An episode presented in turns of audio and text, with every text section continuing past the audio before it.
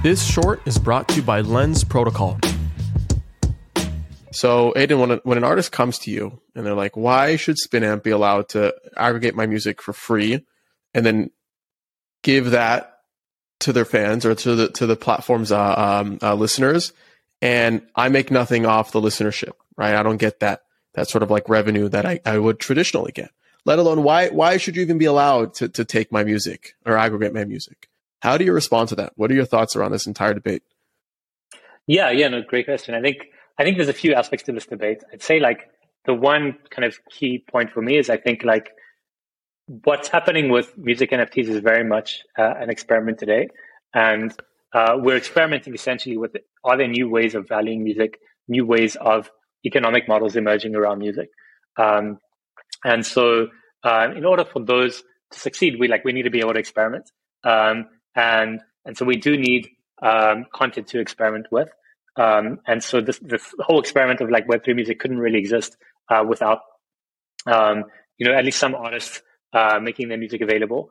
Um, the second aspect of it is um, the kind of ethos of Web three. Uh, you know, I think certainly a lot of artists they you know sign contracts with specific platforms like Sound and Catalog and so on to kind of share their content there. Um, but if their content is locked on those platforms, then it kind of doesn't really form part of this Web3 experiment uh, if it can't actually be something that's like more accessed and composed. Um, and so we're not really like doing the experiment justice um, unless we do it properly.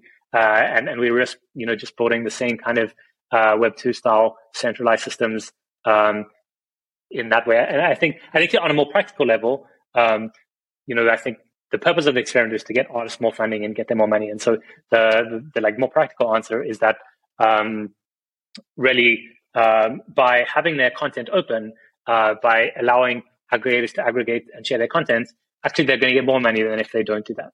Um, and like that's obviously like a claim that we're making. It's a claim that we need to prove. I can say today for SpinAmp, like that's already true. And you know the content that people have collected through SpinAmp um, has already got artists more money uh, than they would have in traditional platforms, um, relatively. And so um, and, and I think like the, the, the bigger part of that is that the whole thesis around um, collecting is that like people are going to collect and give money to artists um, more likely uh, in, a, in a stronger way if they've actually experienced the content and they've gotten access to the content first.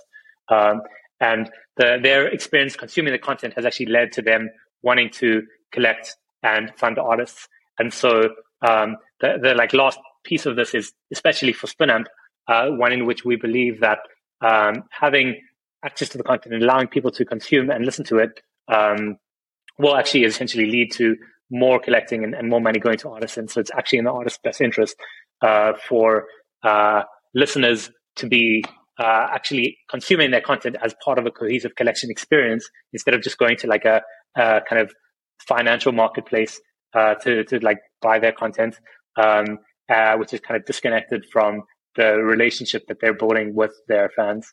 Um, and, and, that like closer relationship through their content actually, you know, we hope will lead to um, actually more like financial success for artists than otherwise. I do see a world where being able to accrue revenue through secondaries with traffic driven because of Spinamp to those to those applications or to those uh, those those NFTs will ultimately lead, hopefully at scale, to a more guess beneficial model for for a lot of music artists, at least independent ones.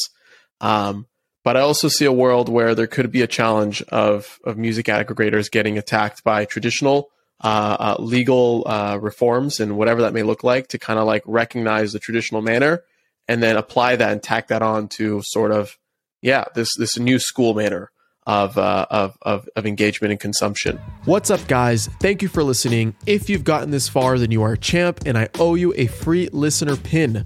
Go to adamlevy.io forward slash NFT, fill in your info, and I'll distribute the NFT towards the end of the season. By collecting your pin, you prove your contribution to the season and get exclusive access to content, allow lists, and more. So be sure to collect yours. Also, please make sure to rate and subscribe to the podcast wherever you're listening. This helps me out so much. And finally, hit me up on Twitter at LevyChain. I want to hear what you're building, the latest crowdfund you're trying to complete, or if you simply want to chat. I love talking about where crypto meets the creator economy, and it's no different if it's coming from you directly. So thanks again for your support. It means the world, and I'll see you on the next episode.